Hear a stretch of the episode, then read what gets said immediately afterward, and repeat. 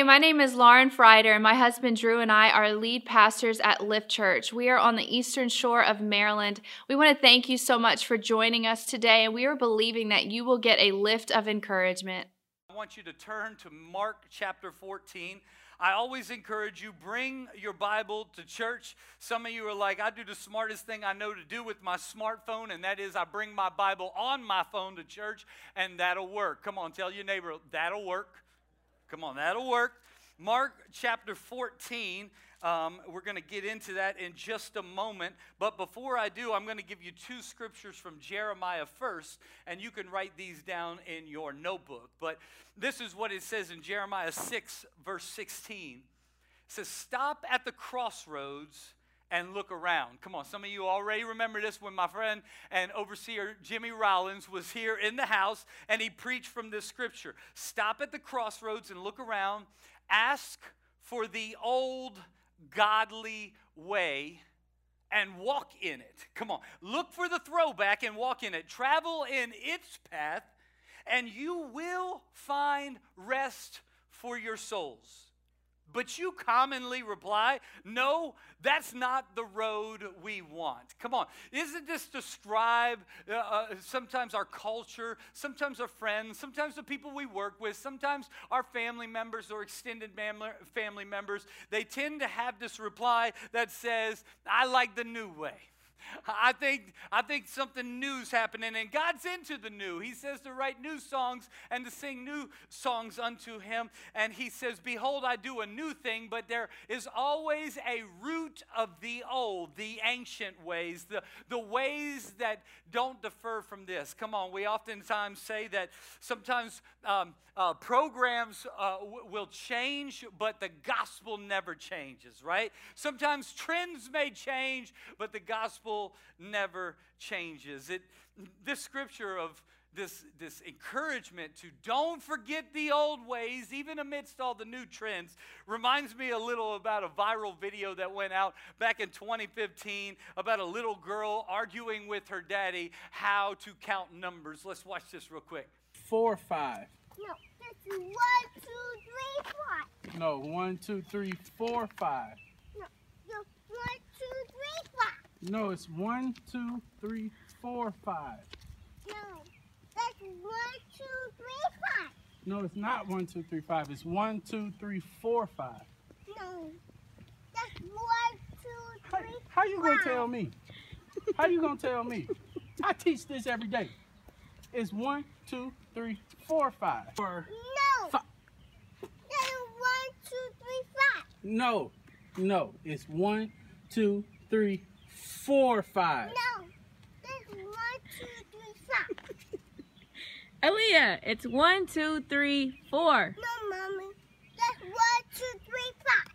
No, No. you're skipping 4 You're skipping four. You can't just leave four out. It's one, two, three, four, five. No, that's one, two, three, five. No, no, that's not right. It's one, two, three, four, five.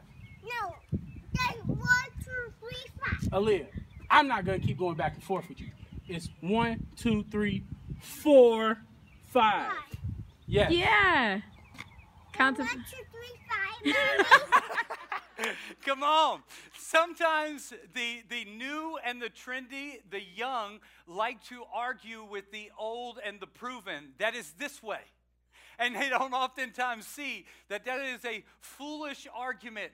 Just because it's young, just because it's new, just because it's trendy, doesn't mean it knows it all. Doesn't mean that it is wise to leave the proven way. It is proven. If you count one, two, three, four, five, it's going to go better for you. You go ahead and put that into your new version of doing math, it'll still work better. Come on, Common Core. Common Core even uses a four. All right, okay, anyway. Got some people riled up in here. I don't know. I don't. I don't even know. All I know is that sometimes new trends and fads come, and we try to say this is the new way. Walk in it. So dating practices, and this is how you date now. If you are single, you've got to do it this way, or else you ain't ever going to find a man. You ain't ever going to find a woman. Sometimes gender associations. Come on, that's a new trend and a new wave that comes in and says the old way is old school, right? So workplace workplace ethics sometimes get challenged. Justice and lawmaking, right? We got to get the Ten Commandments out of the laws. God forbid we use something that's proven, tried, and tested in the midst of our land that was founded on these kinds of things. You see how new things kind of come in, and we try to say, um, uh, we try to say that old stuff has no place anymore. And we defer from the ancient path. It reminds me of the Incredibles where they say, now that's old school. Come on. We need something that's old school. Jeremiah 18 15 says it this way it says, My people have forgotten me. They have stumbled in the way they should go. They no longer follow the old ways. Somebody say throwback. They walk instead on unmarked paths. They're taking these new trends, they're trying to go a new way. And, and, and see, communion. I, I love taking communion, and I asked my wife if she would lead that moment because I just wanted to participate in it. And one of the reasons I love it is because communion is one of those things, one of those ancient ways that throws me back in time instantaneously. It feels like that when we participate in taking the body and when we participate in taking the blood, it, in, a, in a way, I can kind of see myself at the Last Supper table. I can hear Jesus doing it. What we did, he did. Like it connects me almost instantaneously in 2021 to that moment in time when Jesus spent his last night here on earth and he said, Take all of it. Come on, this is not just what Jesus taught us to do, this is also what his followers and his best followers have been doing ever since. It connives us. Connives us. It, it connects us, it grounds us. New word. Uh, it connects us and we stay grounded. I got myself all messed up now. But you know what I'm saying. It keeps us grounded. And so today I want to revisit that moment of the Last Supper. And I actually want to walk in Matthew, uh, Mark chapter 14. And, and I want you to see how the moment almost got missed. Okay? Go with me to Mark chapter 14. And this is what Jesus said to his disciples. It's a, it's a setup, it's his last day. For context, this is his last um, um, full day on earth. The next day, he's going to be crucified. He knows that. The disciples are having a hard time understanding what he's saying. And, and Jesus says this on the first day of the festival of unleavened bread. He, Jesus, uh, Jesus' disciples asked him, where do you want us to go and prepare the Passover meal for you? In other words, what we would commonly now call the Last Supper. Where do you want to have the Last Supper? They were struggling with the concept that this was going to be their Last Supper with him, but this is what it was and what we would later call it today. Verse 13 says So Jesus sent two of them into Jerusalem with these instructions Check out these specific instructions right here. As you go into the city, a man carrying a pitcher of water will meet you. Follow him. At the house he enters, say to the owner of the house. Now, uh, the owner is going to be our specific focus for today. Somebody say, owner. Say to the owner of the house that that man carrying a pitcher of water goes into. And you might say, how is that specific? Aren't there a lot of people carrying water? No. In their culture, it was the woman's responsibility to go fetch water. It would have been women carrying water jars on their head. So the disciples were walking around going, Lady, lady, lady, lady. That's different. That's a man carrying water. Jesus said to follow the man carrying water. That's how they knew. And then he said, when you go in, when he enters a house, go find that owner. Someone say, owner and the teacher, and, and say to the owner, the teacher asks, Where is the guest room where I can eat the Passover meal with my disciples?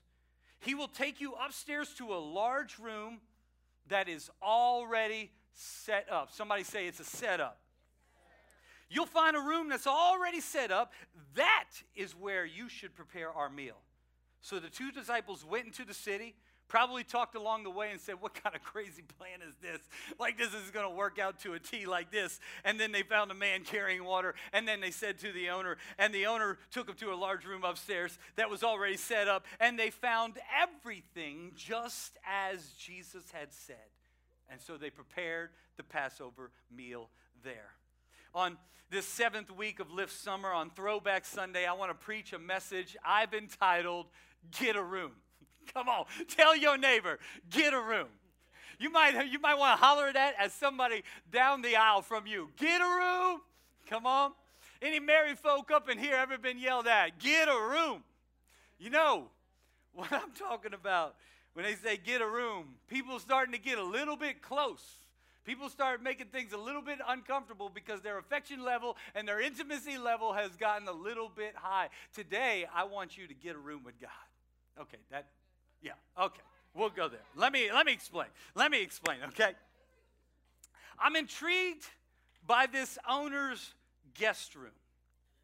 Think about this owner's guest room. The common person in their culture would have been so poor that they would not have been able to afford a very large house that had even one room, much less a guest room, an extra room beyond their um, uh, family's needs. Now, clearly, there was a, a, a wealthier man there who had an upstairs room. If you had a little bit more money, you might build an upstairs room, which was a large guest room. We know that Elijah one time stayed in an upstairs upstairs guest room. And, and, and we know that this happened from time to time. Now, some of us have guest rooms in our house, and they look a little bit like this.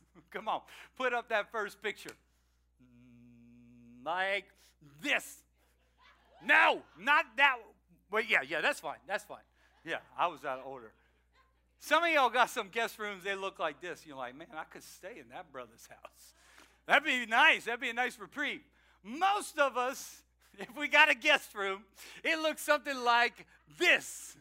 Oh, yeah, come on. That's what you're saying. All right, now you're speaking to me, Pastor, right? In fact, uh, latest trends say that 47% of Americans look around, every other one of you got a, every 47% of households have a room that they throw all their junk into so that when their guests come over, they say, This room you're not allowed to go into. this room's off limits. Come on. The trend used to be there was a kitchen drawer that all your junk went into. You know what I'm talking about. You open up that drawer, it won't even open because there's so much junk up in there. And, and things are hitting other things, and you're like, come on, open. I once did that to our, our trash uh, door because it wasn't opening. That wasn't a wise construction move because I just figured with force, something's got to shift in there, and I yanked the whole handle off of the door. My wife went, That's great. That was a good call. If it doesn't open, just keep pulling. When we, I asked her to clean their room last week, they had the audacity to take everything that was out and showing, and they shoved it underneath the bed and then they said, They'll never know. They'll never figure it out. Shh, shh. And you could hear them as you walked in going, shh, shh, and you know, you didn't do this right. I'm going to start looking in places you don't want me to look. Aren't there places in our lives we don't want God to look? Ooh, got, got a little serious too quick. Most Americans, 47% of the ones who admitted it said, I got a whole room now that's just junk.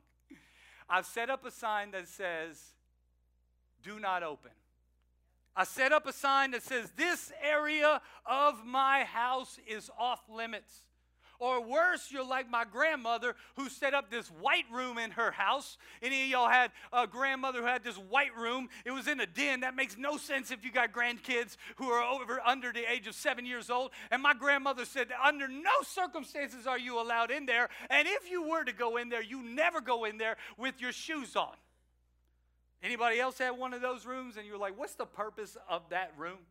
Other than just looking at it? Because there are some of us have rooms in our life that's so buttoned up that we say no one can use it. No one can touch it.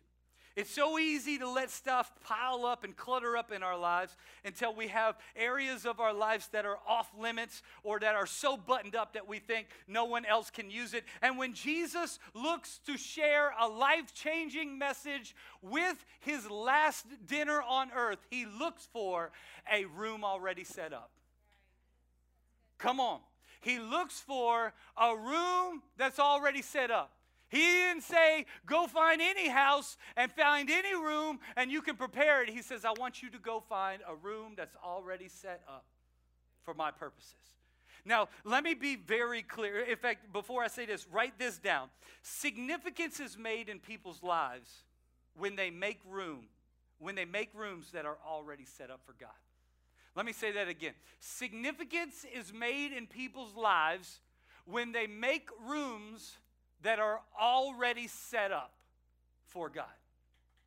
Let me clarify Jesus ate at other people's rooms that weren't so tidy and that weren't so set up.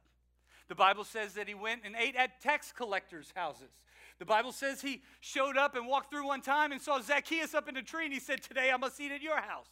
The Bible says that he ate with Pharisees all the time. And one time he ate with Pharisees, they didn't even wash his feet when they came in. Talk about something that would have been gross in their times because they didn't have cars. They only had horses and donkeys, and they kind of have a habit of dropping a load on the road. And when things start to rain, that all that junk kind of starts spreading out. Anybody get the picture here? And when you're walking with just sandals on, you might want to wash a brother's feet before they try to eat. And they said, You didn't even have the audacity. You, you, didn't even, you didn't even wash my feet before I ate with you. So Jesus is willing to enter anyone's house and eat with them. He will have a meal with you. He will enter into chaos and unprepared hearts, and he will eat a meal with you. But I want to challenge you today that real significance and purpose comes only to those who make a place and prepare a space for Jesus to begin to commune.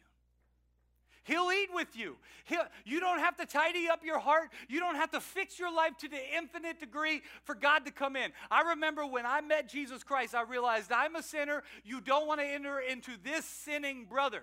And I realized I didn't have to go away and fix myself. A, that didn't work. Anybody testify? And B, I just needed God to come in and do the cleaning that I couldn't do. But like Zacchaeus when he comes in and eats. There should be a change in our heart after communing with God so much that you begin to say, God, I want to make a place and I want to prepare a space for you to move. In Zacchaeus, he said, financially, I'm making a place in my budget for you to have now. It was not there before, but I'm going to make a new place for you. I'm going to prepare a space for you so that you can commune and be with me going forward. In other words, Jesus will come into the chaotic and unprepared. He'll eat a meal. But real significance and purpose comes only to those who make a place and prepare a space. I hope you understand by now, I'm not speaking about the cleanliness of your house, I'm speaking about the availability of your heart. Tell your neighbor, get a room. Get a room. Do you have a room in your heart for Jesus to come commune with you? See, 1 Corinthians 6 19 says, I love weighing this next to this owner of the house. He says, Do you not realize that you yourself are a temple of the Holy Spirit? In other words, I'm not talking about your guest room, I'm talking about you. Do you have room in your life? Is there a place set up for God? And I love that what the disciples found in verse 16 is they found that everything had been done just as Jesus had said. In other words, He already knows the state of your heart. He already knows if He sends His disciples to you whether you have room in your life or not. He already knows if the Holy Spirit uh, uh, were to speak to you and challenge you. Here. Have you made a place and have you prepared a space for God to move? Here's with the rest of my time here, I, wanted, I want to encourage you. Here's four questions to prepare a room for God to move. Four cues to prepare a room for God to move. I hope you'll write these down. I hope you'll take notes. Here's the first one that we can ensure, we can ask ourselves to see do I have a room and a space that is a place for God to move? Number one, can God use your finances? Is there any room? Is there any space? Most of us are overextended. We have overspent. We have used it all up on ourselves and more.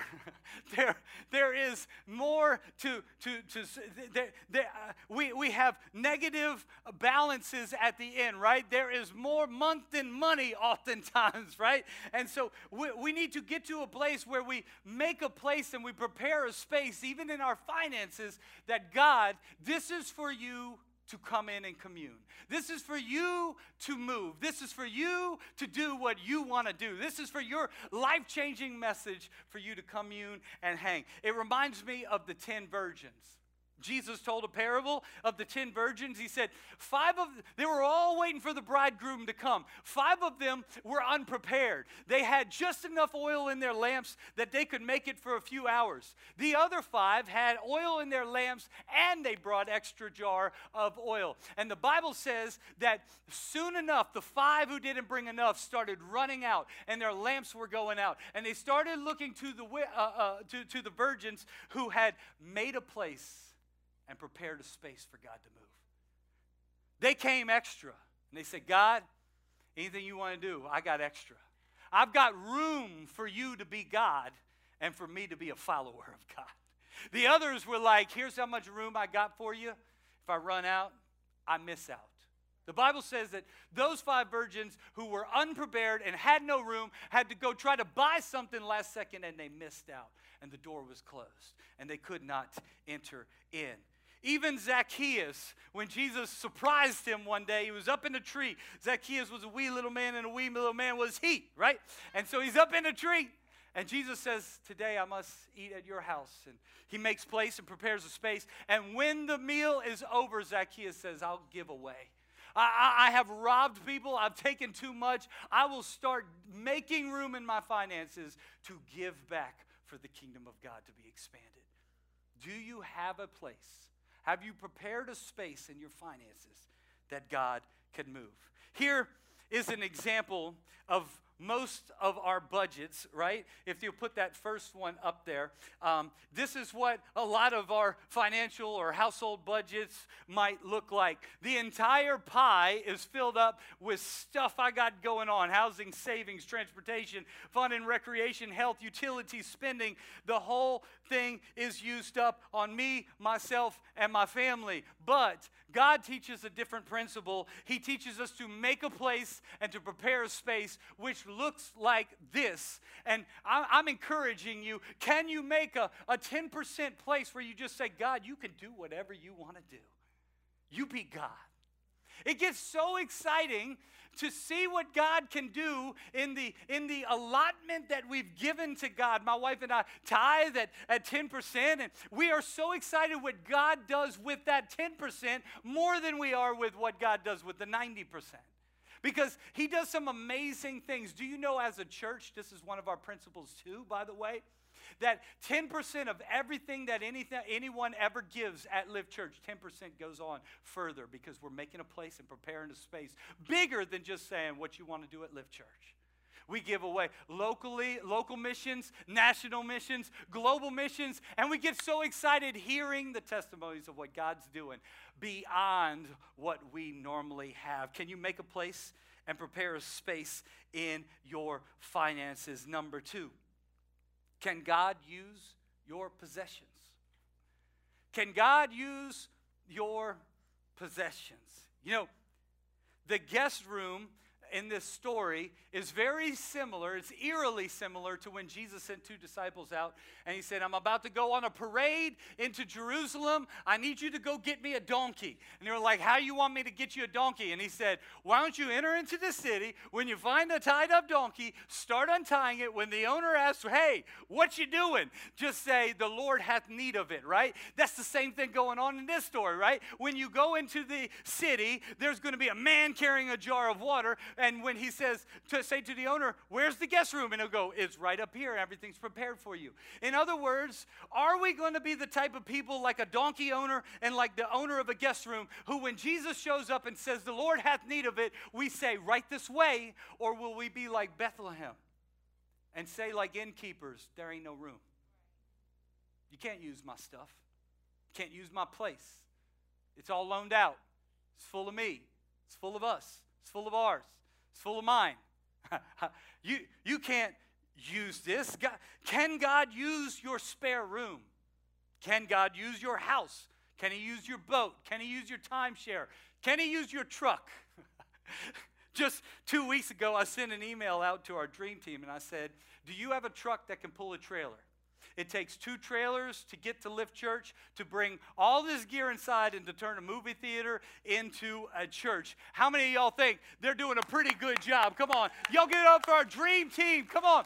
53 people said yes to serving this morning, and we do this as a team of volunteers.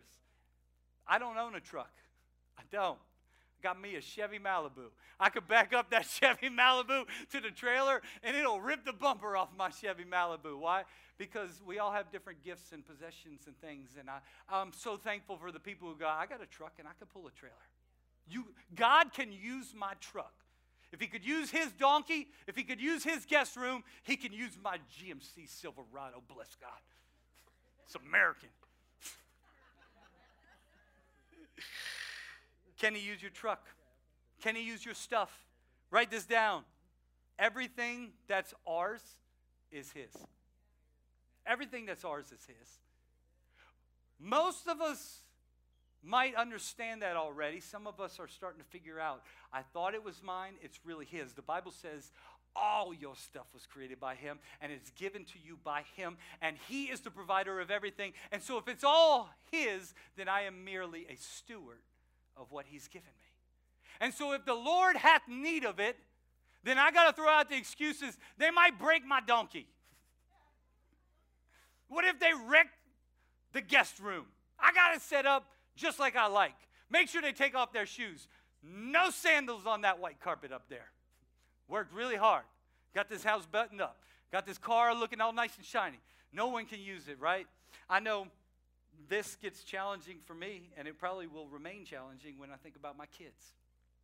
Many of you have decided, like my wife and I did, that we would get uh, our kids dedicated to the Lord whenever they were first born. And so we brought them into the church and we, we had a pastor pray over them. And, and the pastor asked this Do you give your child back to God? Do you realize that you are merely a steward of their life? And I said, Yes. It's real easy when they're young to go, This is all on you, God. I like it on you because I don't know how to keep a little newborn infant alive. Praise God for my wife. Because when the doctor said, You could go home now, I said, Are you sure? I looked at my wife, Are you sure? Are we ready to go home? I don't know how to keep them from choking. My wife's like, they can't choke on their spit. That makes me feel a lot better. I get really nervous around newborn babies. I, choking just scares the crud out of me. And so whenever a baby, I will be having a conversation with you over here, and if I hear a baby just, I go, what's going on? My wife's like, chill out. My wife was glad when our babies grew up past that age, right? I still get nervous about that. And, and this is the air I breathe. Talk about throwback. Okay, anyway. So I said very readily, Yeah, I give this child back to God. Then he starts challenging them and using them in ways you're not comfortable, and you're like, That's my child, God.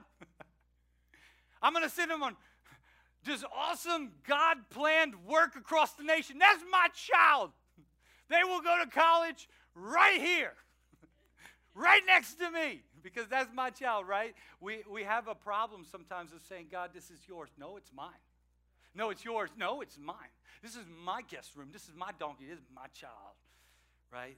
We got to stay open handed on this throwback Sunday. How about we throw back what's ours to Him? Throw it back. Go, God, I lost some perspective on that. We all think it's His until He says, Hey, where's the guest room? And you go, oh, I didn't know if I wanted you to use that.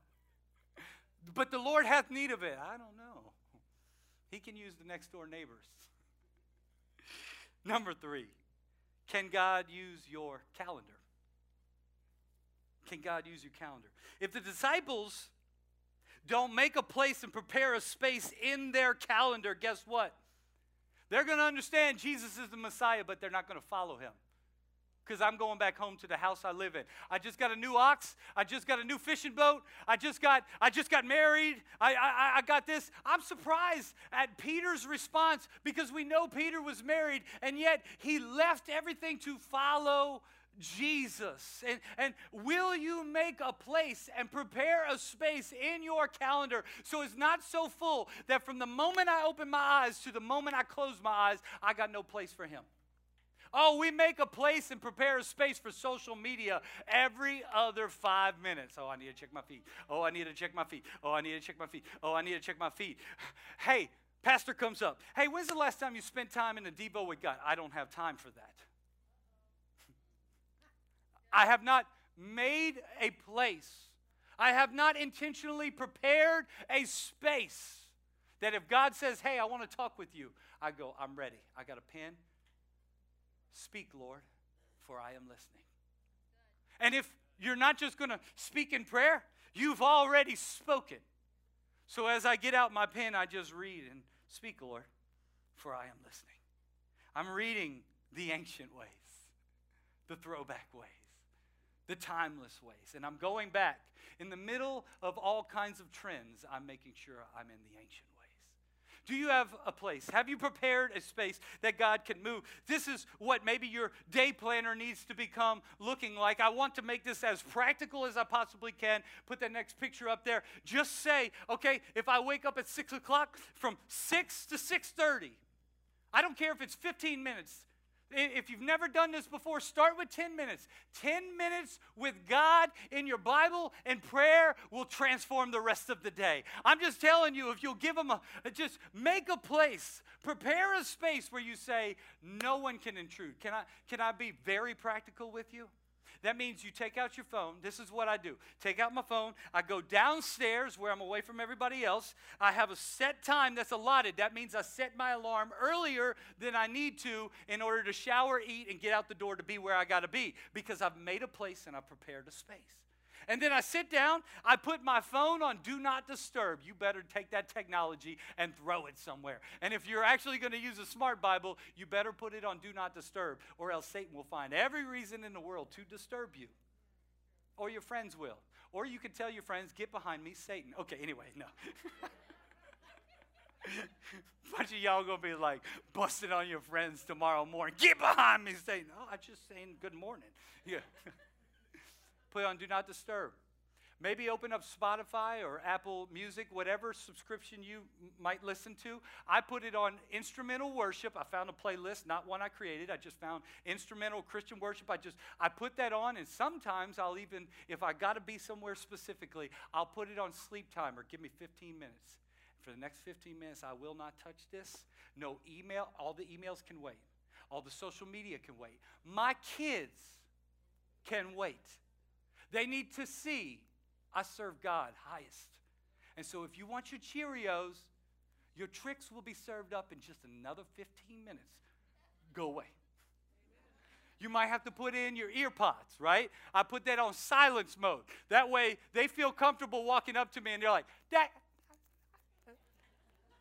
I'm just making a place, preparing a space. And when they're done, they look very exasperated. I, bong, and it goes into transparency mode. I was like, yes. And they're like, Daddy. I'm going to make a place and prepare a space for you for the rest of the day. I'm going to spend some time with God right now. Can He have a portion of your calendar? Number four. Can God use your relationships? I'm going to get my wife to come up here real quickly as I begin to close. Can God use your relationships? This is what I this this means I have to make a place and prepare a space for God to move in my marriage and in my kids. I have to be intentional with this. You know it true because if you're not intentional with it, we often wear signs that say this is how it's always been. Put that lovely necklace on, man. That's bling, baby. I bought you some pearls. Look it up in there. Look at them pearls up on my wife. She's looking good. And you know that this happens invisibly And mentally in your head, you start looking at things and this is how it's always been. This is, it's not going to change any. It's not going to get any different. It's as good as it gets. You, you, you're always leaving that out. You're always talking about what I always and never do. Come on. We do this with friendships. We do this with relationships. No, I got the mic. You can't say nothing.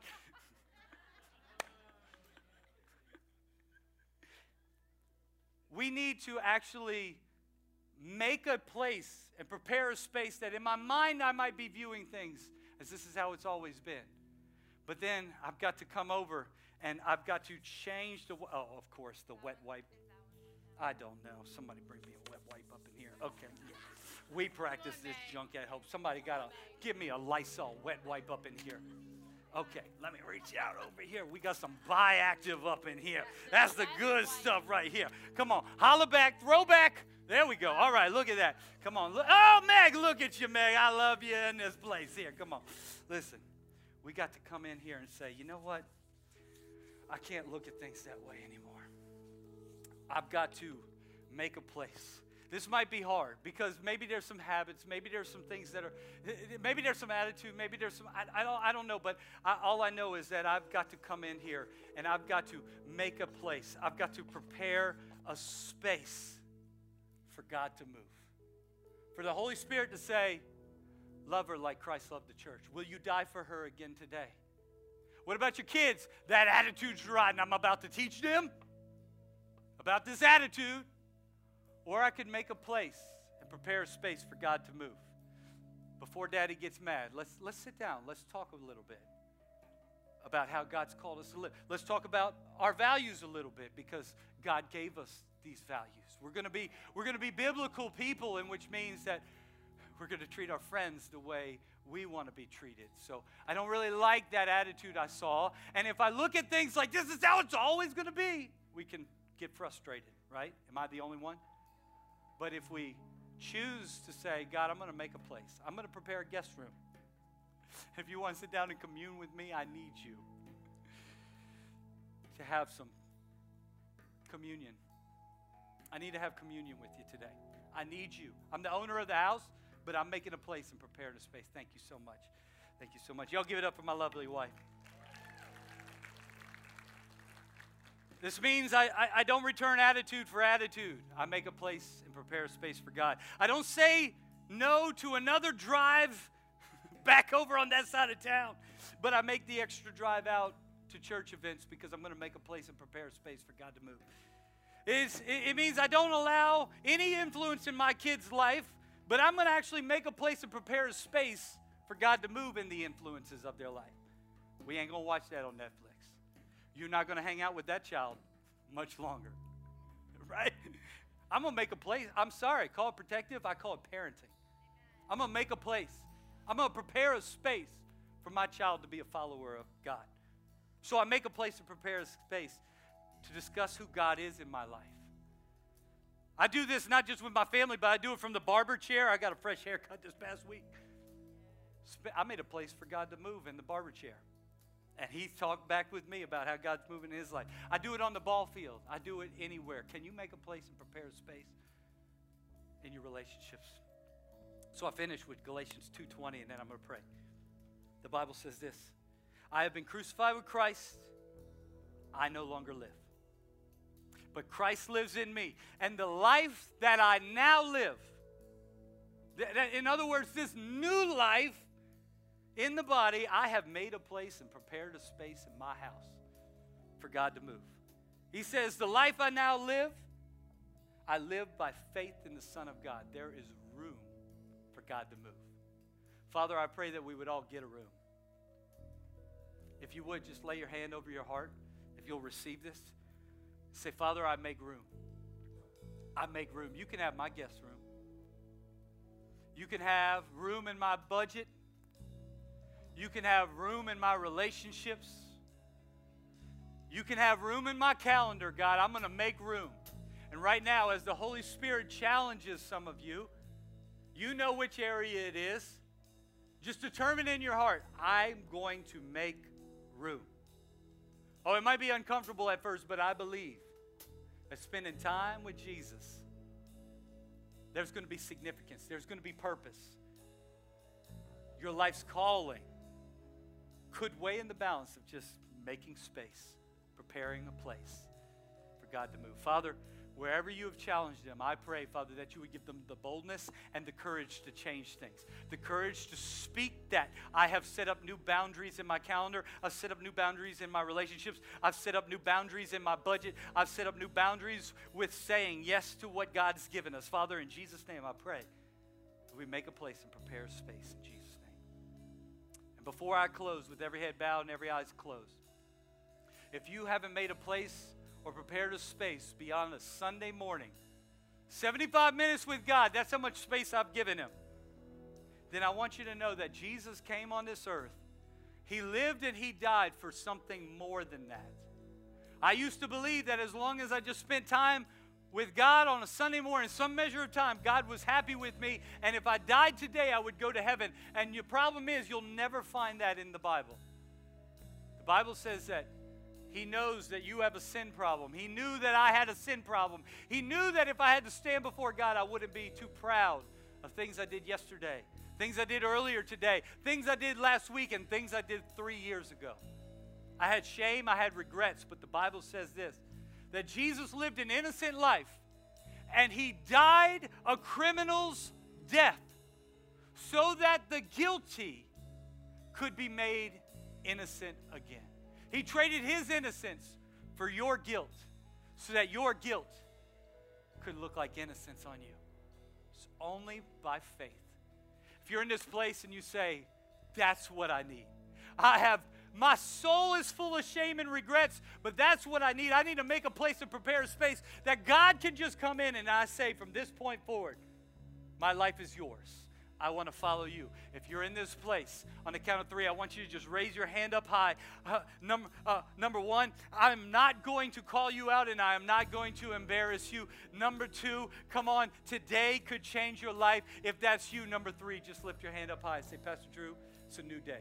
I'm going to make a place, prepare a space. Come on, right now, up high. Thank you.